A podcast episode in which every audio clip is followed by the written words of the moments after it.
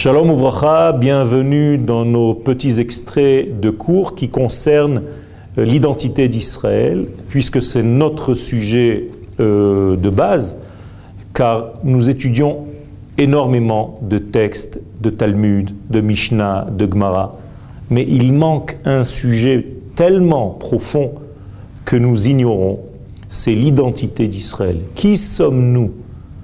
Avant d'avoir reçu la Torah, nous avons été pensés comme un peuple.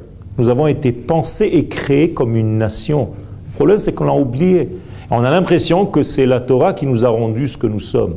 Pas du tout. Les sages nous disent qu'il y a un ordre dans nos bénédictions. Béni sois-tu éternel qui nous a choisi de parmi les nations, de nous avoir créés en tant que nation. Et après, en tant que nation, nous a donné la Torah. Ce n'est pas l'inverse. Ce, ne sont pas les mitzvot qui font le juif, c'est le juif qui applique des mitzvot. Ce n'est pas la Torah qui fait le judaïsme, c'est le judaïsme qui a donné naissance en fait à cette Torah.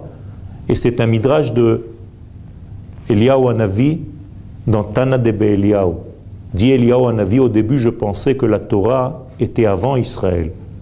Mais après réflexion, j'ai reçu comme message qu'Israël était avant tout, même avant la Torah. Autrement dit, par la neshama du peuple d'Israël, Dieu a créé la Torah.